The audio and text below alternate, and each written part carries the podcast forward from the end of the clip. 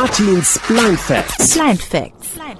Ja, hallo und herzlich willkommen zu einer neuen Folge von Artins Blind Facts. Und heute habe ich für euch ein Interview mit dabei, das ich mit zwei Personen geführt habe, die sich im Bayerischen Blinden- und Sehbehindertenbund engagieren und dort die Bezirksgruppenleiter sind. Welche Aufgaben die beiden so haben und äh, welche Aufgaben auch der BBSB insgesamt so hat, also der Bayerische Blinden- und Sehbehindertenbund, und wie sich die Lage von Blinden und Sehbehinderten in den letzten Jahren bis heute entwickelt hat, beziehungsweise wie es auch ähm, aktuell ausschaut, das verraten sie uns jetzt, die Bezirksgruppenleiter des BBSB. Viel Spaß! Ja, ich befinde mich jetzt hier in den Räumen des BBSB, des Bayerischen Blinden- und Sehbehindertenbundes. Genauer gesagt bin ich jetzt im Büro der Bezirksgruppenleitung. Zu meiner Rechten ist jetzt hier der Werner Ja, grüß Gott. und zu meiner Linken der Frank, der erste äh, Bezirksgruppenleiter. Ja, hallo, ich bin der Frank Noah. Hallo Frank, hallo Werner. Ähm, jetzt habe ich vergessen, ganz vor Aufregung zu sagen, Werner, du bist ja die Stellvertretung, ne? Ja, genau. Genau. Ja. Okay. Ja, ihr seid Bezirksgruppenleiter. Viele können sich jetzt vielleicht gar nicht vorstellen. Was sind denn eure Aufgaben? Könnt ihr das mal kurz erklären, bitte? Ah, Also Bezirksgruppenleiter ist generell ein Ehrenamt. Das heißt also, dass wir das Ganze eben ohne Bezahlung machen. Und das Ganze resultiert eben aus der Vereinsstruktur. Wir sind eine Selbsthilfevereinigung. Das heißt, dass eben praktisch betroffene Menschen anderen betroffenen Menschen helfen und dass auch wir als betroffene Menschen einfach auch die Vereinsgeschicke und die Richtungen des Vereins vorgeben und steuern. Und wir werden dann dabei unterstützt von hauptamtlichen Kräften in den Fachdiensten hier im Büro, als Assistenten, als, als Verwaltungskräfte, Buchhaltung und so weiter.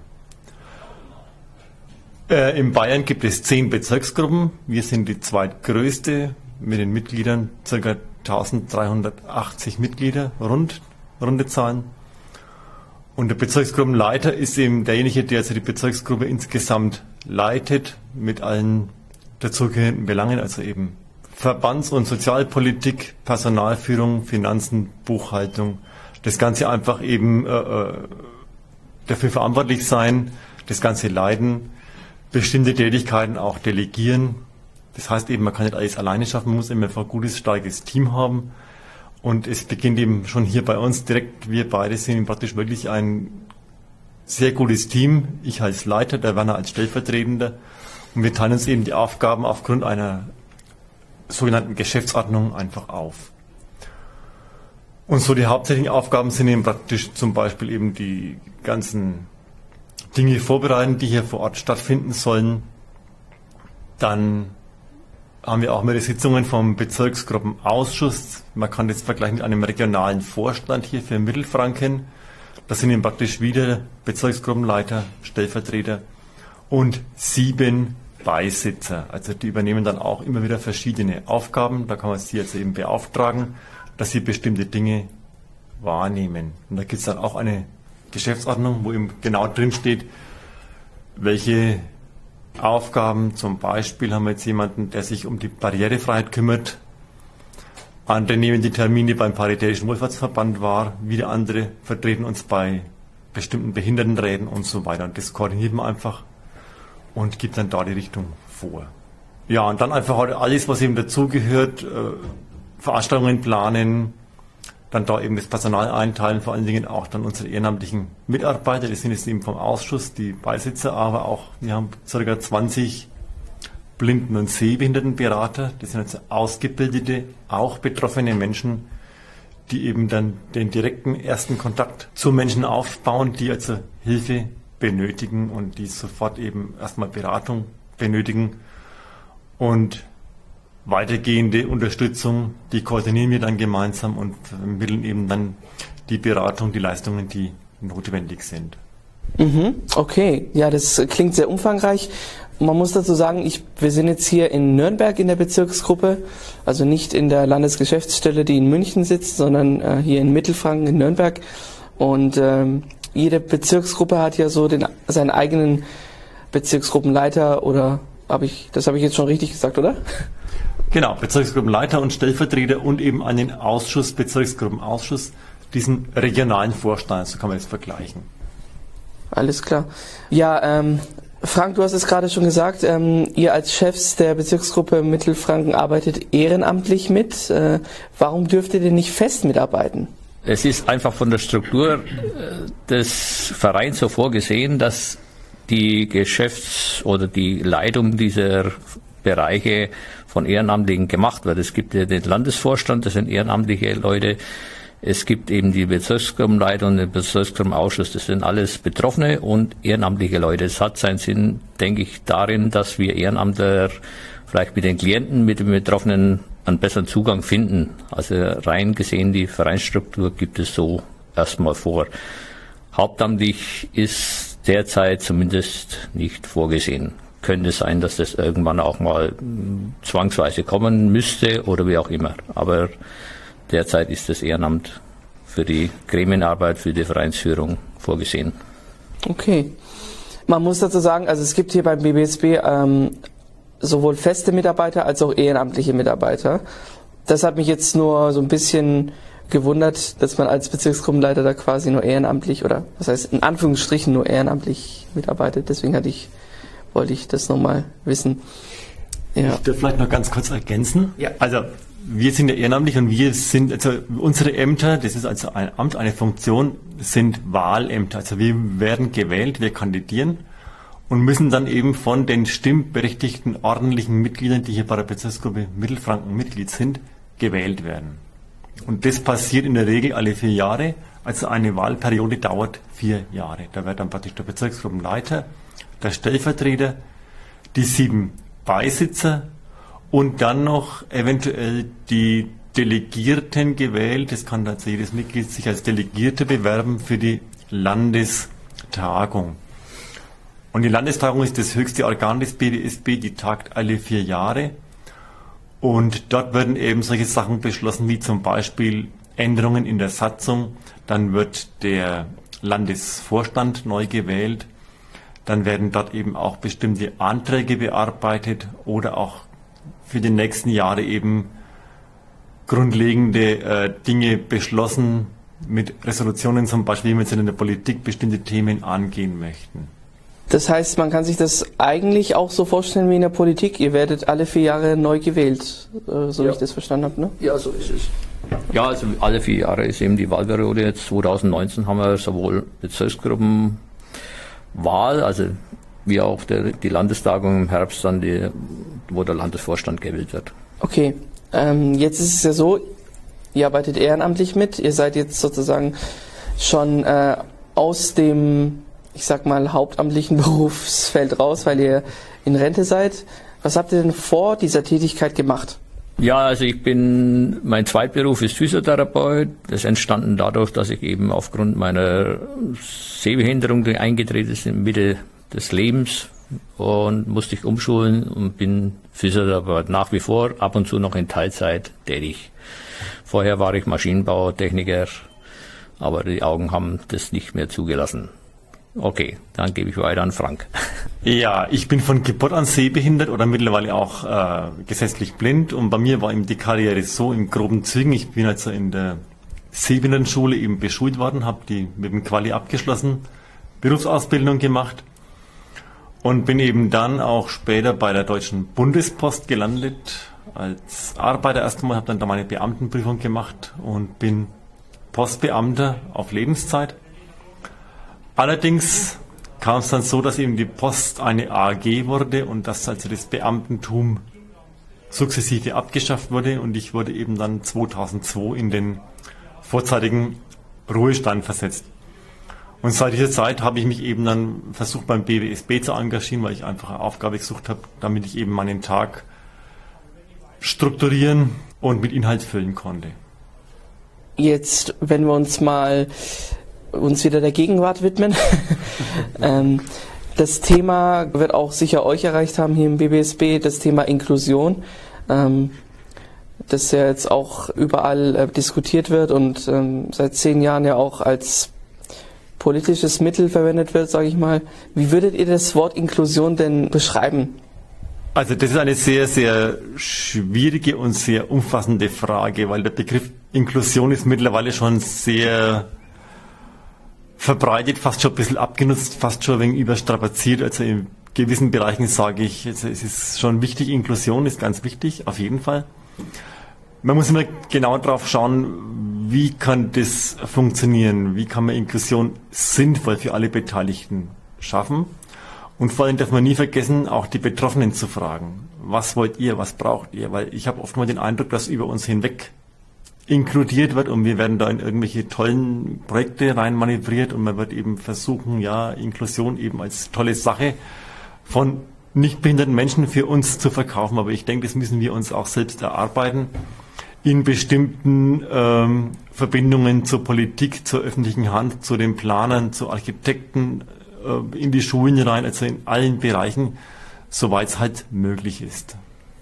Also meine Anmerkung dazu wäre vielleicht die, dass man einfach durch die Inklusion versucht, gleichberechtigt, also die Behindertengruppen und die andere Menschen, dass die gleichberechtigt im Leben stehen können.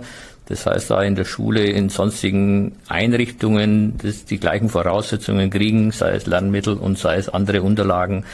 In, gerade in der Schule für blinde Sehbehinderte, dass einfach das ganze Lehrmaterial so aufbereitet wird, dass es für uns auch zugänglich werden kann und wir neben den anderen den Unterricht, sei es auch noch zusätzlich mit Assistenzkraft verfolgen können. Also man will einfach versuchen, eine Gleichstellung zwischen nicht behinderten und behinderten Menschen hinzukriegen. Also da muss noch viel getan werden, auf jeden Fall. Ähm, das ist keine Frage, das sehen wir, glaube ich, alle so hier in dem Raum. Äh, was muss denn aber noch passieren, damit die Teilhabe von behinderten Menschen äh, auch im Berufsalltag zum Beispiel jetzt verbessert wird? Das Thema ist auch sehr schwierig. Da haben wir bei uns hier auch den IFD, den betreut unser Klaus Weber auch mit. Integrationsfachdienst und der ist immer auf Bezirksebene angesiedelt, also Regierungsbezirksebene. Und die versuchen eben dann praktisch schwerbehinderte Menschen oder langzeiterkrankte Menschen wieder einzugliedern in das Berufsleben dann ne? mit verschiedensten Maßnahmen. Es kann jetzt entweder eine Eingliederung sein oder eine Umschulung auf einen anderen Beruf. Da gibt es dann auch dann verschiedene Zentren. Und Soweit ich mit überblicken kann, ist es die letzten Jahre sehr, sehr schwierig geworden. Die Fälle sind auch weniger geworden, die wir jetzt auch echt äh, begleiten konnten. Also auch schon einmal, dass man einfach vorhandene Stellen für blinde, sehbehinderte Menschen hält und erhält. Das wird immer schwieriger, immer komplizierter. Zum Beispiel, also wenn ich ein Beispiel rausgreifen darf, äh, mit der Versorgung vom Arbeitsplatz, Ausstattungen, technische Ausstattungen, weil einfach sehr viele Firmen oder auch im öffentlichen Dienst, die haben sehr eigene oder intern eigene Softwarelösungen und so weiter, dann laufen dann oft einmal diese Programme nicht gut mit, also JAWS oder eben die Prallzahlen, äh, Konfiguration und so weiter. Und das macht es eben noch schwieriger, dann da vorhandene Stellen entsprechend umzugestalten, dass auch ein Mensch weiterhin an seinem Beruf bleiben kann. Und welchen Einfluss, ich meine, habt ihr da einen Einfluss als eingetragener Verein, als BBSB in der Politik zum Beispiel oder oder welchen Einfluss hättet ihr da oder könnt ihr da was machen? Natürlich haben wir einen Einfluss in gewisser Weise. Wir können natürlich als Verein nicht irgendwie ins Klagerecht gehen oder sonst wie. Man kann nur halt Empfehlungen aussprechen, mit Arbeitgebern reden, was der Integrationsfachdienst oder vor Ort jetzt der Klaus Weber im Speziellen ja auch immer versucht zu machen, um auch die, sage jetzt mal, diese Barrieren abzubauen, dass ein sehbehinderter, blinder Mensch nicht so leistungsfähig sein wird oder kann. Das ist oft der Trugschluss der Arbeitgeber, was wir immer wieder hören. Ja, die bringen vielleicht in der Zeit nicht diese Aufgaben. Wenn die Voraussetzungen stimmen, erfahrungsgemäß, dass der Arbeitsplatz stimmt, was Frank nur sagte, dass das Equipment passt, um zu arbeiten, dann sind oft die sehenden, blinden Menschen genauso schnell. Es muss halt gewollt werden, der Arbeitgeber muss mitspielen oder die Behörden, die ja auch, der öffentliche Dienst ist auch immer sehr zurückhaltend und die verstehen halt die Welt der blinden Sehbehinderten nicht so und stellen sie oft in der Ecke quasi nicht so leistungsfähig. Und das muss man halt immer wieder mit Gesprächen, Gesprächen versuchen, ganz egal auf welcher Ebene, hinzukriegen. Wie gesagt, den direkten Einfluss, dass wir was vorgeben und es muss umgesetzt werden, das werden wir nicht als Verband nicht haben können.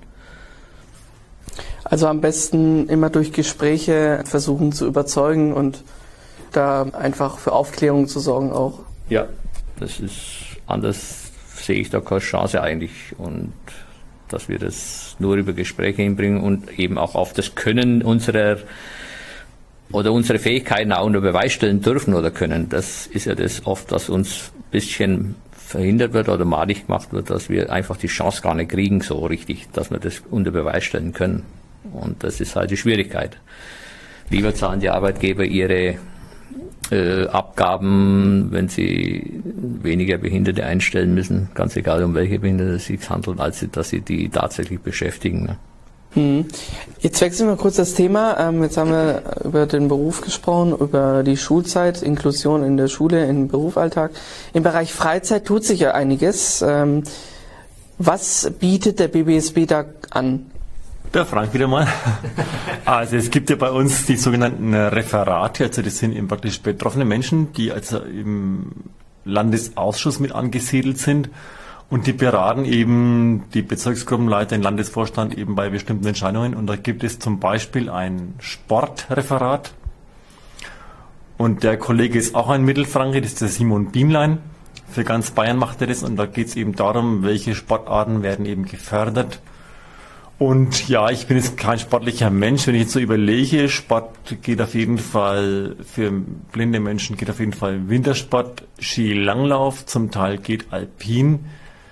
Es wird äh, Snowboarden angeboten. Dann geht's weiter neuen Trends eben blinden Fußball. Dann bieten wir hier in Mittelfranken speziell auch an ein sogenanntes Showdown.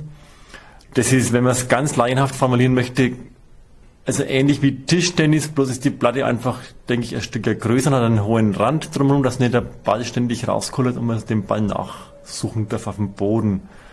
Und da sind auch alle Spieler verpflichtet, weil da kann ja auch sehende Spieler mitspielen, dass die also alle eben eine Augenbinde tragen, damit also keiner von den aktiven Spielern visuelle Wahrnehmungen hat dabei. Ein ganz äh, interessanter Bereich ist auch das äh, Tandemfahren. Da gibt es auch in Mittelfranken auch ein, ein, einen eigenen Verein, einen Tandemclub, Franken e.V. Und die sind, glaube ich, schon seit knapp 30 Jahren existieren die schon und bieten eben ständig äh, Tandem-Ausfahrten an. Also immer ein sehender Pilotfahrer und hinten drauf eben auf dem zweiten Sattel hinten dran ein blinder oder sehbehinderter Mitfahrer. Was haben wir noch? Wandern. Hier in Mittelfranken mit dem Fränkischen Albverein eine Kooperation. Wobei die machen immer stramme Touren, also da geht unter 30 Kilometer gar nichts. Tagesleistung 30 Kilometer, bergauf, bergab. Da muss man also schon sehr, sehr Kondition haben dafür. Ja, und dann Freizeit ist halt auch sehr viel, sehr viele Menschen auch haben eben die neuen Medien für sich entdeckt, wo man auch Freizeit gestalten kann, Internet zum Beispiel oder eben auch bestimmte Sachen wie Lesen, sich Inhalte eben durch ein Hörbuch äh, zu erschließen. Oder auch mittlerweile ganz gut verbreitet, äh, ins Kino zu gehen, wenn man da eben Filme mit Audiodeskription angeboten bekommt. Gibt es verschiedene Möglichkeiten. Es gibt verschiedene Kinos, wo man jetzt ein Handgerät bekommt. Da kann man also einen Kopfhörer andocken und dann wird das Gerät aktiviert und dann kann man im normalen Film, wenn der das Ausstattung hat mit Audiodeskription, kann man dann eben über diesen Kopfhörer nur für sich selber diese Hörspur hören. Genau. Wie gefällt euch der Job eigentlich hier beim BBSB? Das habe ich jetzt noch gar nicht gefragt. ja, also mir macht der Spaß, äh, der Job eigentlich Spaß. Und zwar, ich mache jetzt das seit 2012, erst als Bezirksgruppenleiter drei Jahre, dann seither in Stellvertretung. Aber es ist so vielfältig, so umfangreich. Es gibt natürlich auch mal wieder schwierigere Zeiten, wo man sicherlich sagt, warum tue ich mir dieses Ehrenamt überhaupt an? Aber unterm Strich muss man sagen, man ist beschäftigt, man ist motiviert, man kann was entscheiden, man kann was bewegen.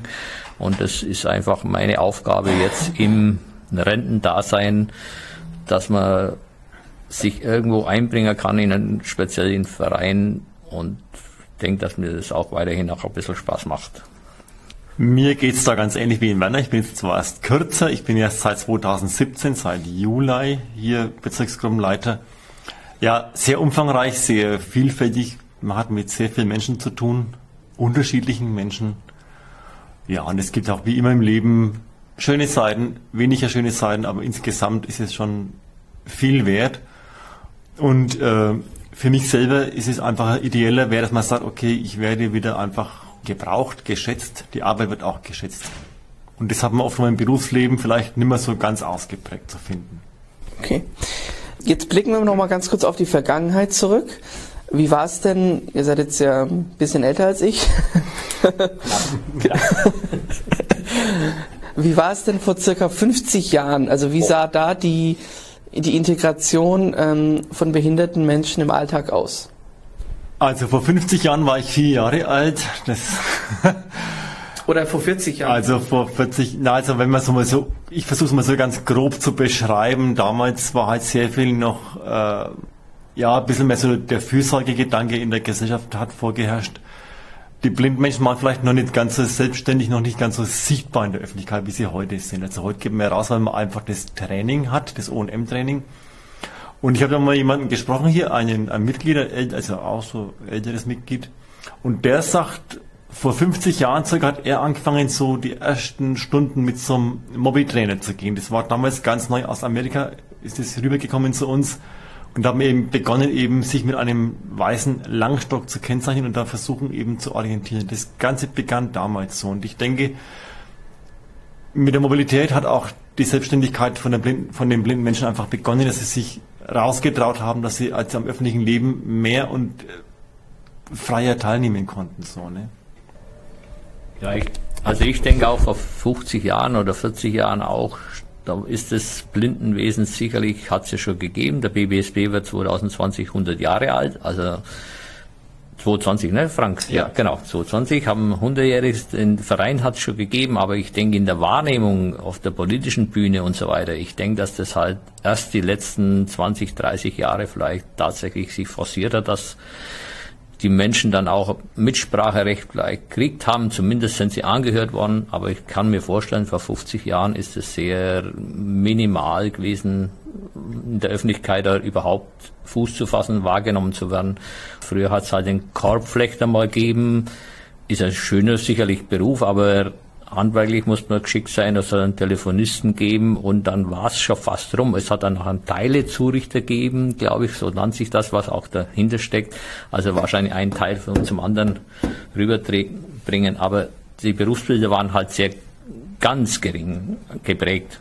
In der heutigen Zeit sind wir Gott sei Dank einen Schritt weiter. Durch die IT-Technik hat man natürlich mehr Berufsbilder inzwischen erlangt.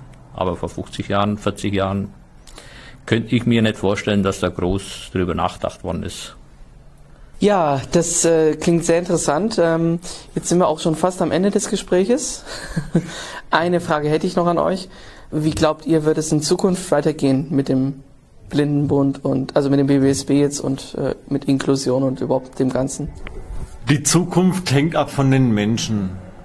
Menschen, die bereit sind, bei uns sich zu engagieren, die mitmachen, die sich auch längerfristig engagieren das ist ganz wichtig für die Zukunft und nur dann können wir die Zukunft gestalten. Ansonsten, wenn wir die Menschen nicht mehr finden, müssen wir irgendwann wahrscheinlich uns umstrukturieren. Das wird uns nicht ausbleiben.